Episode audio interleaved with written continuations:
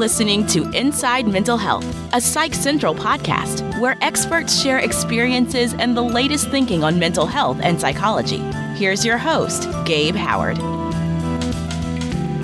Hello, everyone, and welcome to this week's episode of the Inside Mental Health podcast, formerly the Psych Central podcast. I'm your host, Gabe Howard, and I want to thank our sponsor, BetterHelp. You can save 10% and get a week free by visiting BetterHelp.com/PsychCentral. Calling into the show today, we have Nancy Kalina Gomez. Ms. Gomez has earned a master's degree in clinical and counseling psychology from Teachers College, Columbia University. Nancy, welcome to the show. Thank you. Good to be here. Well, I am glad to have you here. And today we're going to discuss boundaries. Now, boundaries is one of those things that everybody believes that they're setting. I think that if you walked up to any random stranger and said, "Do you have good boundaries?" I would venture to guess that a large percentage of them would say yes. But the research kind of shows that we as a society kind of stink at setting boundaries. Would you agree or disagree with that statement? I would agree, because most people, or a lot of people, think that setting a boundary is being defensive, thinking, oh, I know how to defend myself, or I know how to put somebody in their place, and that's not boundaries. When we talk about boundaries, what exactly are we discussing? We're discussing limits between you and another person or a family unit. For the purposes of this talk, we're going to be referring to adults. There are emotional boundaries, physical boundaries. Maybe you don't like public displays of affection, so you tell your partner, this is not what you're comfortable with. That's setting a boundary. When you say emotional boundaries, what you're doing is referring to your ability to understand that you live your life for you. The values that you've set for you in your life will be the foundation upon which you set your boundaries. You're responsible for taking care of your needs and wants, not living your life according to someone else's expectations. It really is the blueprint on how you expect to be treated. When you say that it's the blueprint on how you expect to be treated, isn't that just like your rules or your personality or, you know, like don't yell at me? When you say don't yell at me, is that setting a boundary? Because I think that many people believe that boundaries are things like, you know, don't touch me or don't hug me. They see them as more physical, not as intangible.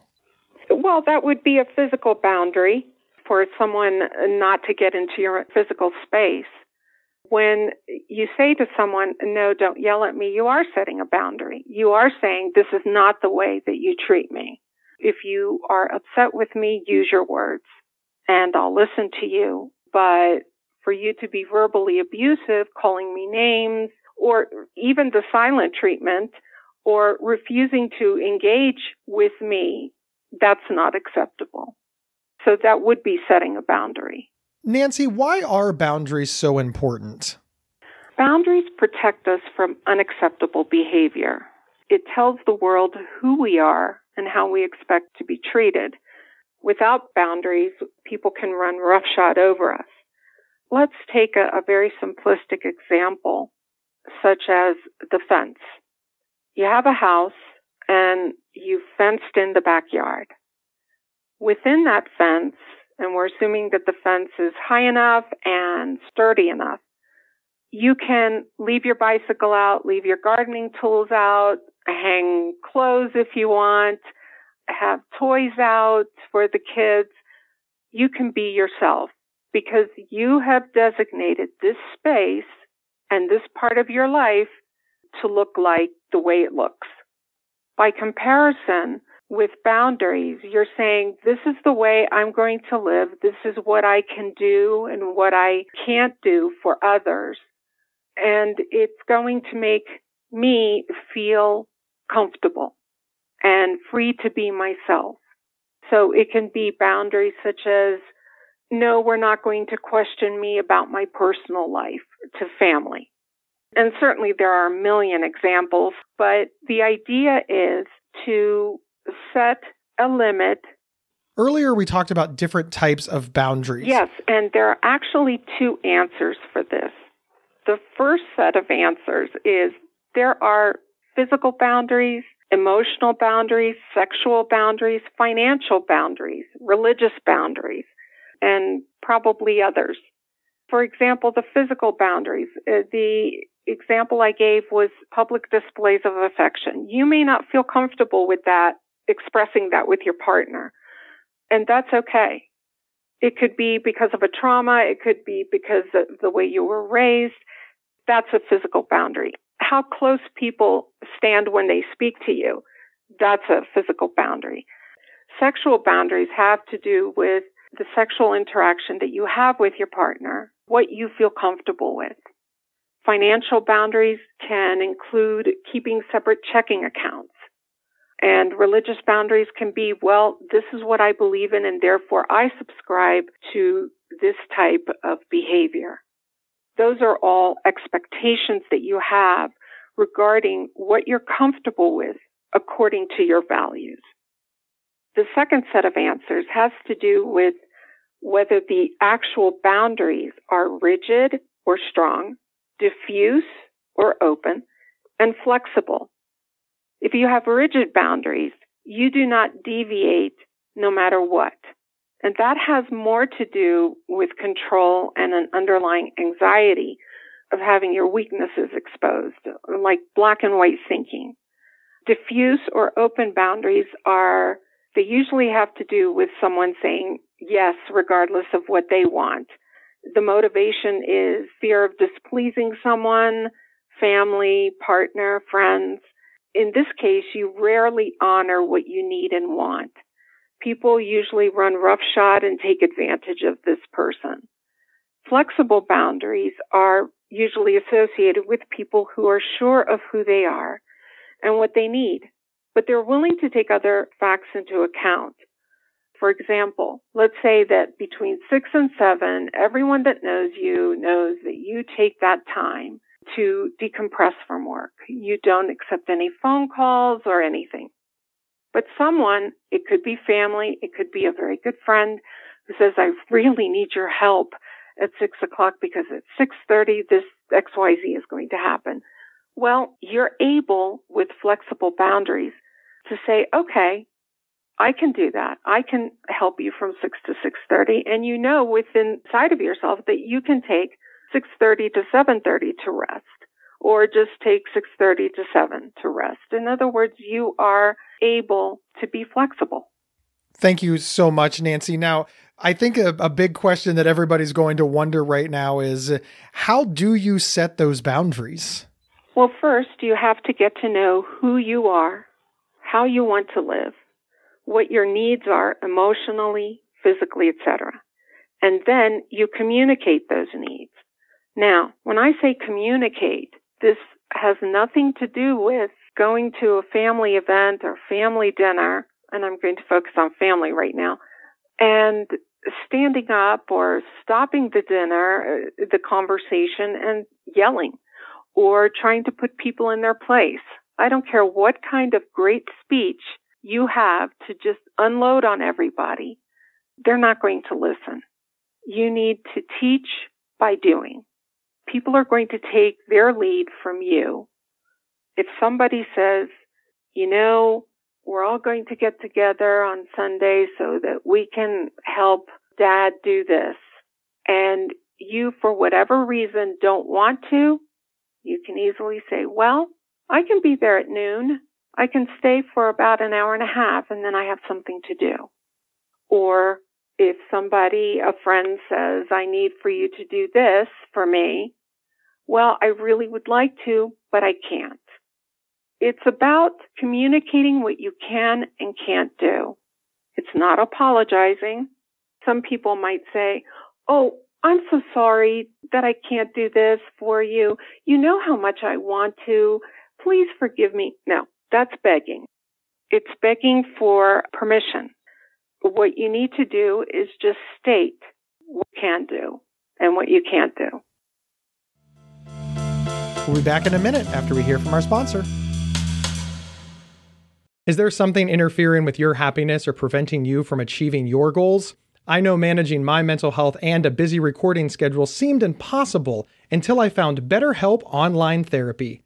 They can match you with your own licensed professional therapist in under 48 hours. Just visit BetterHelp.com/PsychCentral to save 10% and get a week free. That's BetterHelp.com/PsychCentral. Join the over 1 million people who have taken charge of their mental health.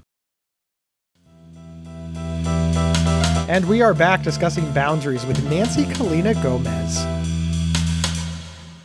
It sounds to me like the first time you use these boundaries that you set up for yourselves, the first time you use them on your family or friends, something happens. And I'm imagining that something is not good. Oh, yeah. Let's take family, for example, because the same can happen in a group of friends, which is a mini family. Families are made up of a system. Everyone has a role, even amongst your friends. You have the scapegoat, the hero, the favorite, the screw-up, the one who always makes the plans, etc.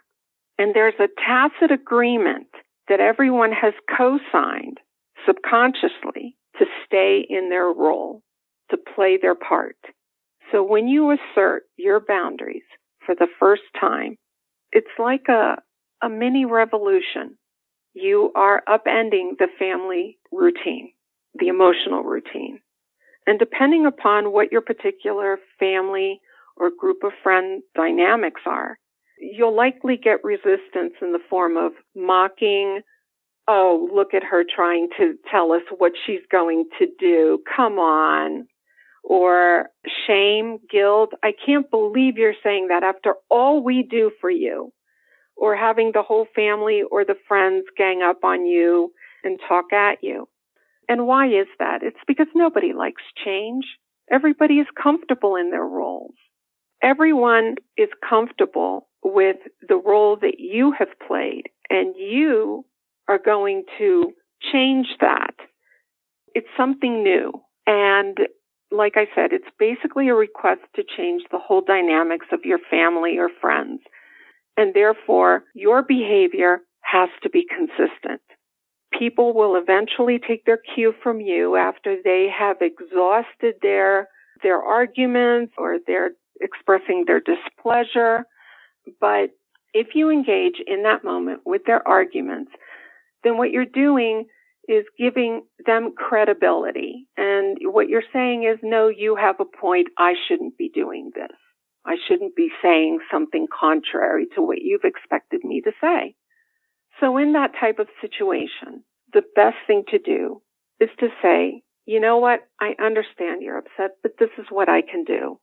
You don't offer any explanation, justification, answer their arguments.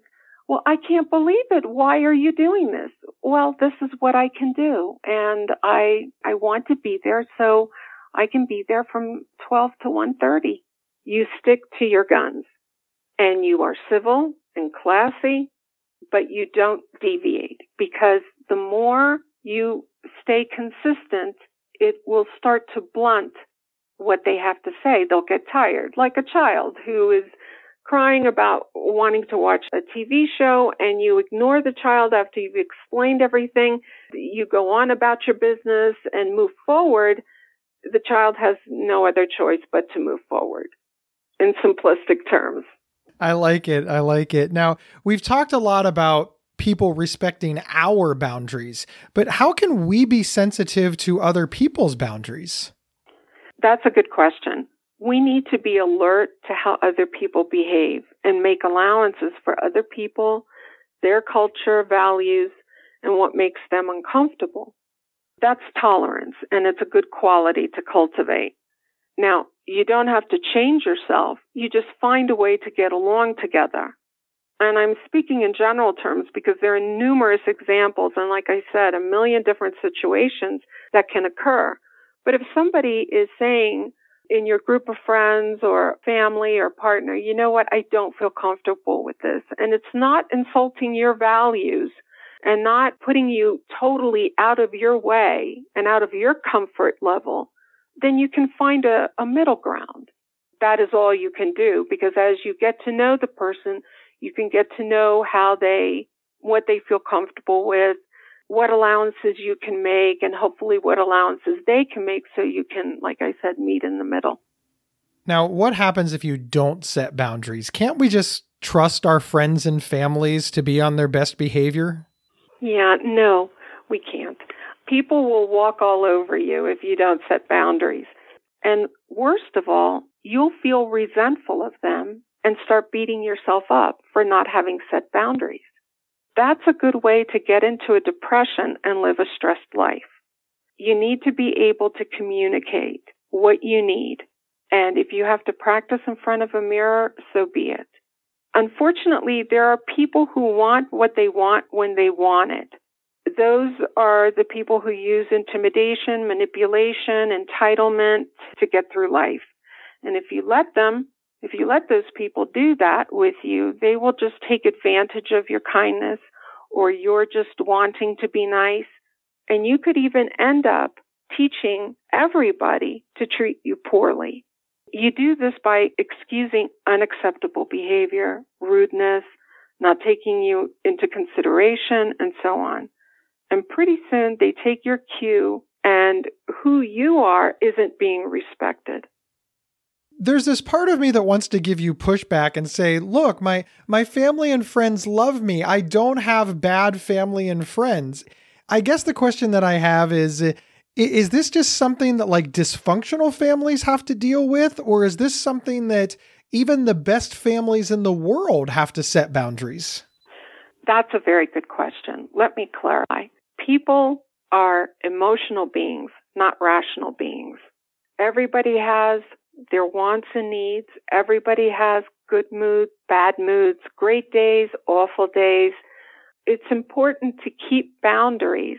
And we're not talking about rigid boundaries, like you being on the lookout every time you interact with someone. You can interact and love your family and your good group of friends, but when they start imposing what they need onto your life and expect you to be at their beck and call in that moment or several moments, you need to watch your boundaries. Because it can start off with, oh gosh, you know, I just love my aunt and she just wants me to come over and help her with something having to do with the house. And that day I was going to go with my friends, but I love my aunt. Well, you were going to go with your friends, so maybe you can help your aunt the next day. That would be setting a boundary, not giving up your life for theirs. Nancy, that makes perfect sense. And I suppose there's probably something to be said that if you have good boundaries, there's no misunderstandings. Everybody's on the same page. And there probably isn't that pushing when you say no, your family and friends accept it and you can move on. It probably saves a lot of time in the long run not to have an emotional outburst every time you don't get your way. That's true, because if we allow resentment to build up, resentment at not honoring what we want, who we are, and our lives, then inevitably there's going to be an explosion. And what do people hear when someone else is yelling? They hear, I'm being yelled at. They don't hear your message, which is why I said earlier, the idea is to state in a cordial way or loving way what it is you can and can't do. It's not about making a speech, telling everybody off, reliving past events, trying to settle scores. It's not about that. Whatever happened in the past is in the past, and you go from here on. Nancy, I like that so much. Thank you so much for being here and for helping us understand boundaries. Where can people find you online? I'm at www.CouchIssues.org. I love that. CouchIssues.org. That's fantastic. Nancy, thank you so much for being here. And to all of our listeners, thank you so much for being here as well. Wherever you downloaded this podcast, please subscribe. Also, take a moment to write us a review. It really, really helps other people decide which podcasts they will listen to. My name is Gabe Howard, and I am the author of Mental Illness is an Asshole and Other Observations, which, of course, is available on Amazon.com. I mean, what isn't? or you can get a signed copy with free swag for less money by heading over to GabeHoward.com. We'll see everybody next Thursday. You've been listening to Inside Mental Health, a Psych Central podcast from Healthline Media. Have a topic or guest suggestion? Email us at show@psychcentral.com. Previous episodes can be found at psychcentral.com/show or on your favorite podcast player. Thank you for listening.